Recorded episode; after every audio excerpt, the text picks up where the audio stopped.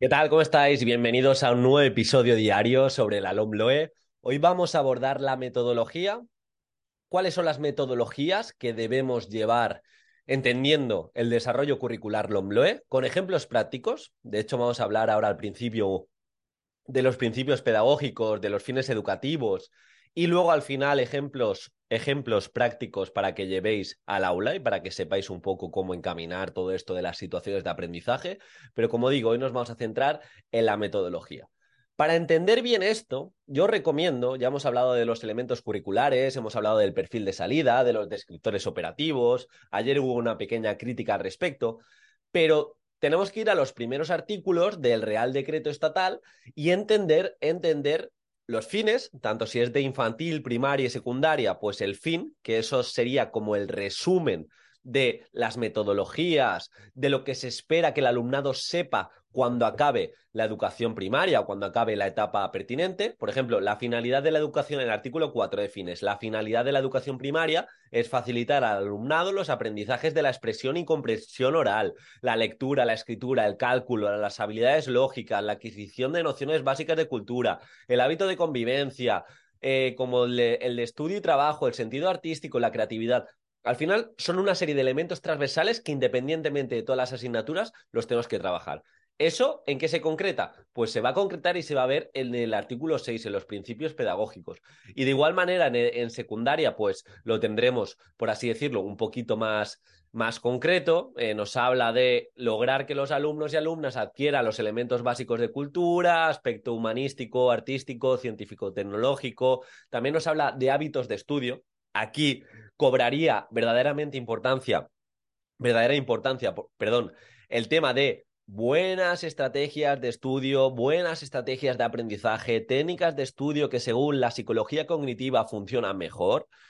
Aquí lo hemos de tener en cuenta porque es una constante desde prácticamente infantil hasta que se acaba la etapa de enseñanza básica el estudio. Nosotros si queremos mejorar como personas, si queremos adaptarnos a los trabajos, si queremos adaptarnos a la vida, necesitamos estudiar, necesitamos aprender. Por eso es tan importante el saber hacerlo de manera óptima y no tirar nuestro tiempo. De ahí surge también la importancia, obviamente, de mi formación de técnicas de estudio, que ya sabéis que es mi única formación que tenéis acceso de por vida donde no solo tratamos las mejores estrategias de aprendizaje y las mejores técnicas de estudio para tu oposición, sino también hay ejemplos prácticos de cómo utilizar la neurociencia y la psicología cognitiva en tu día a día para que tu alumnado sepa cómo estudiar y sepa cómo sacarle partido. Y también desde la evaluación formativa, obviamente. Así que échale un vistazo si no se lo has echado.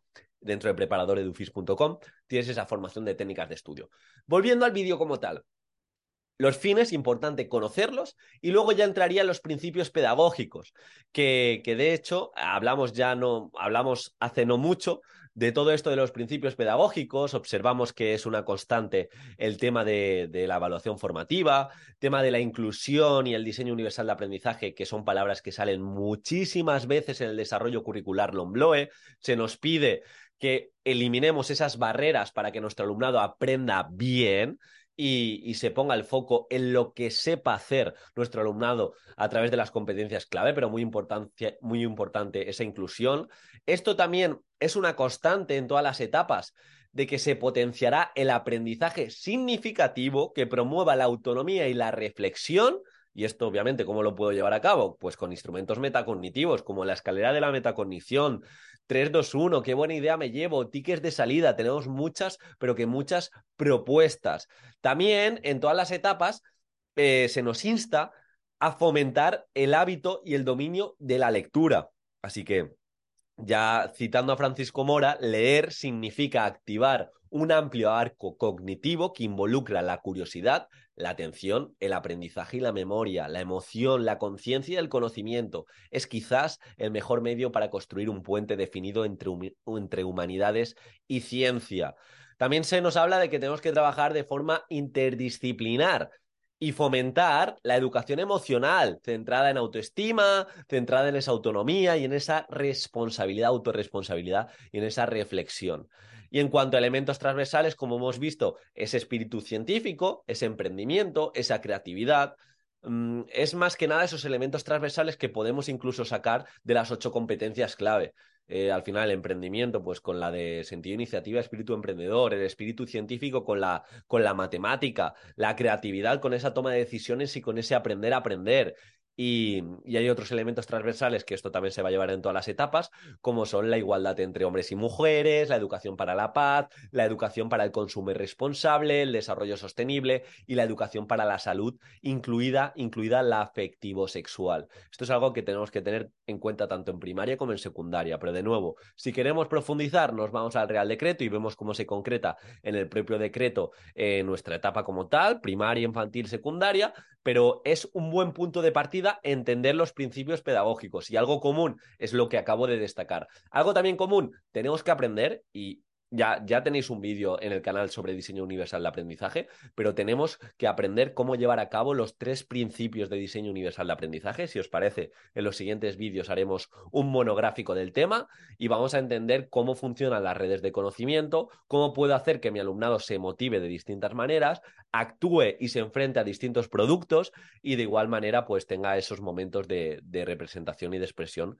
diferentes para que todo nuestro alumnado independientemente de sus capacidades iniciales y de su competencia, pues pueda sentirse competente, que al final, al fin y al cabo es la motivación. Es que mi clase no está motivada. O en muchas ocasiones la motivación surge de que hay parte de nuestro alumnado, hay un porcentaje pequeño, que piensa que no va a poder conseguir o no va a poder alcanzar esos objetivos que, que proponemos. Entonces es algo que, que, que hemos de tener en cuenta. Y también, también un principio común de todas las etapas es que en estos principios pedagógicos nos sale que para fomentar la integración de las competencias trabajadas, de esas competencias clave, se dedicará un tiempo del horario lectivo a la realización de proyectos significativos y relevantes y a la resolución colaborativa de problemas, reforzando la autoestima, la autonomía, la reflexión y la responsabilidad. Nos habla de trabajo por proyectos, de trabajos sociales y ahora es la segunda parte de, este, de, esta, de esta propuesta. ¿Todo esto cómo lo lleva a cabo? Pues obviamente con metodologías activas, como hablamos en el último vídeo de la crítica social, podemos producir alguna obra artística, cuento, teatro, música, película. Yo aquí recomiendo todo el tema del teatro, independientemente de la asignatura, porque desarrollamos esas funciones ejecutivas del cerebro, que son las que nos diferencian de cualquier, eh, de cualquier otro ser. Eh, al final el ser humano es el único que tiene estas funciones ejecutivas.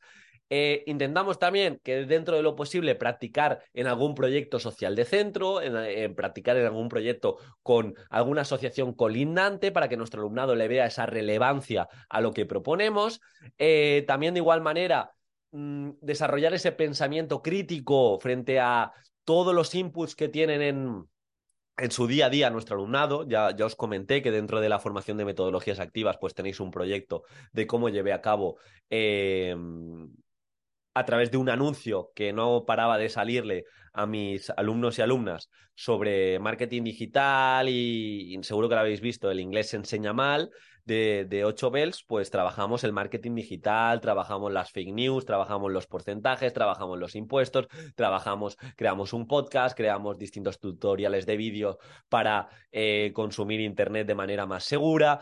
Al final hicimos un proyecto muy, muy chulo que también nos sirvió para tener modelos para el resto de cursos y que, y que puedan mejorar. De hecho, eso lo hicimos en sexto de primaria y para el siguiente año utilizamos esos modelos, esos tutoriales para que los de quinto, cuando pasasen a sexto, pues vieran, eh, vieran cómo se puede hacer buenas, buenas propuestas. Algo también que hemos de tener en cuenta es el tema de acercar todo esto a las familias. Al final, el otro día lo decía Rafael Vizquerra en una de sus ponencias sobre educación emocional, que el porcentaje que pasa nuestro alumnado con las familias es prácticamente dos y tres veces por encima de, del que pasa en, en, nuestro, nuestro colegio, en nuestro instituto. Entonces es importante acercar lo que hacemos, que se dé esa continuidad fuera del horario escolar. Eh, por otro lado, también os recomiendo que ciertas propuestas en la naturaleza, hay distintos estudios con, con, mucha evidencia donde se observa que el alumnado que se enfrenta a la naturaleza, incluso hace aprendizaje servicios con, eh, en sociedad y, en este medio natural va a aprender mejor, va a aprender con menos estrés. Eh, esto, como habéis visto, mm, está muy relacionado con las metodologías activas, está muy relacionado con la formación continua como docente para entender de buenos modelos pedagógicos, evaluación formativa y formadora. Por otro lado, habéis visto que la lectura la LOMLOE nos dice que se tiene que trabajar de forma transversal independientemente de la asignatura y la etapa, así que vamos a tener momentos de lectura, cómo vamos a fomentar esa lectura mediante, mediante cuentos motores, mediante escritura creativa, mediante intentar tener ratitos de lectura libre que tenga que ver, obviamente guiado, que tenga que ver con lo que queremos alcanzar, pero, pero que se busque ese, ese gusto por la lectura, que, que es más allá de una transmisión de contenidos. También son momentos de meditación que va, va a ayudar a nuestro alumnado a que tenga mayor atención. Recomendación de trabajar en proyectos enfocados en preparar a nuestro alumnado en ciudadanía. Como he dicho, programar teniendo en cuenta el diseño universal de aprendizaje, partir siempre de la capacidad del alumnado para que tenga experiencias de aprendizaje positivas. Es decir, eh, vamos a intentar graduar esos objetivos de aprendizaje y, como siempre digo, establecer momentos de metacognición donde se busque esa reflexión sobre lo aprendido y una transferencia que trascienda al aula. Es decir, siempre que intentemos llevar un proyecto a cabo, una propuesta competencial contextualizada, vamos a intentar buscar eh, que, que se pueda aplicar en diferentes contextos. Esto os lo explicaba en el, en el vídeo de hace unas semanas, que, por ejemplo, si os toca trabajar las fracciones, pues diferentes contextos de, trabajar las fracciones. No únicamente las pizzas, únicamente, no, ¿dónde puedo utilizar fracciones? Los porcentajes, lo mismo, lo puedo utilizar a la hora de financiar eh, un coche, eh, puedo hablar de TAE, puedo hablar de TIN, puedo hablar de impuestos que paga los autónomos, puedo hablar de eh, lo que le cuesta, puedo hablar de muchísimas cosas. Cuanta más aplicación y más contextos, ese aprendizaje va a perdurar más en la memoria de nuestro alumnado y va a ser más significativo, que es lo que buscamos. De hecho, es un elemento transversal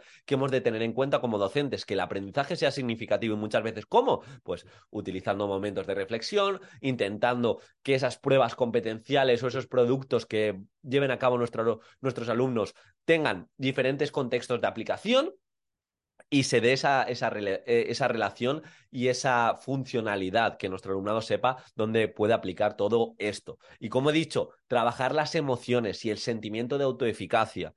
Al final nuestro alumnado va a estar motivado si siente que es competente y siente que está capacitado para alcanzar lo que le proponemos. Así que podemos utilizar instrumentos como la base de orientación para guiarles, utilizar coevaluación y autoevaluación, como dice David Ortiguela, mucho mejor para emitir juicios entre alumnos, esa coevaluación, o para, perdón, para incluso autoevaluarnos y saber hacia dónde vamos, tener un instrumento de evaluación de referencia. Así que Todas estas fórmulas, todas estas recetas, ya habéis visto que están relacionadas con las metodologías activas y esa formación continua del docente. Así que vamos a saber hacia dónde vamos, vamos a entender esos principios pedagógicos y esos fines educativos que a su vez están muy relacionados con las competencias clave, con el perfil de salida y con esos descriptores operativos. Ya habéis visto que conforme más entendemos la legislación, está todo unido y está todo relacionado. Y esto es una pepita de oro. Si nosotros entendemos y sabemos relacionar todo lo que vamos proponiendo,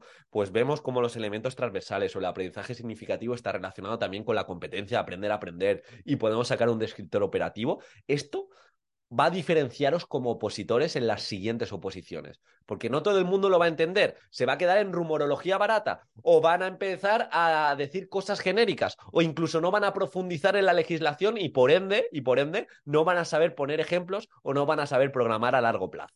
Así que bueno, eh, vamos a dejar aquí el episodio. Como digo, os voy a dejar todas mis formaciones también en las notas del programa, por si queréis echarle un, echarle un vistazo a alguna de ellas.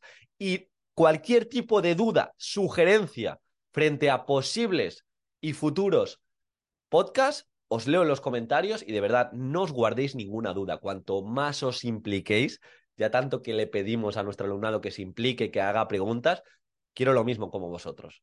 Docentes, os espero y nos vemos muy pronto, mañana. Un abrazo.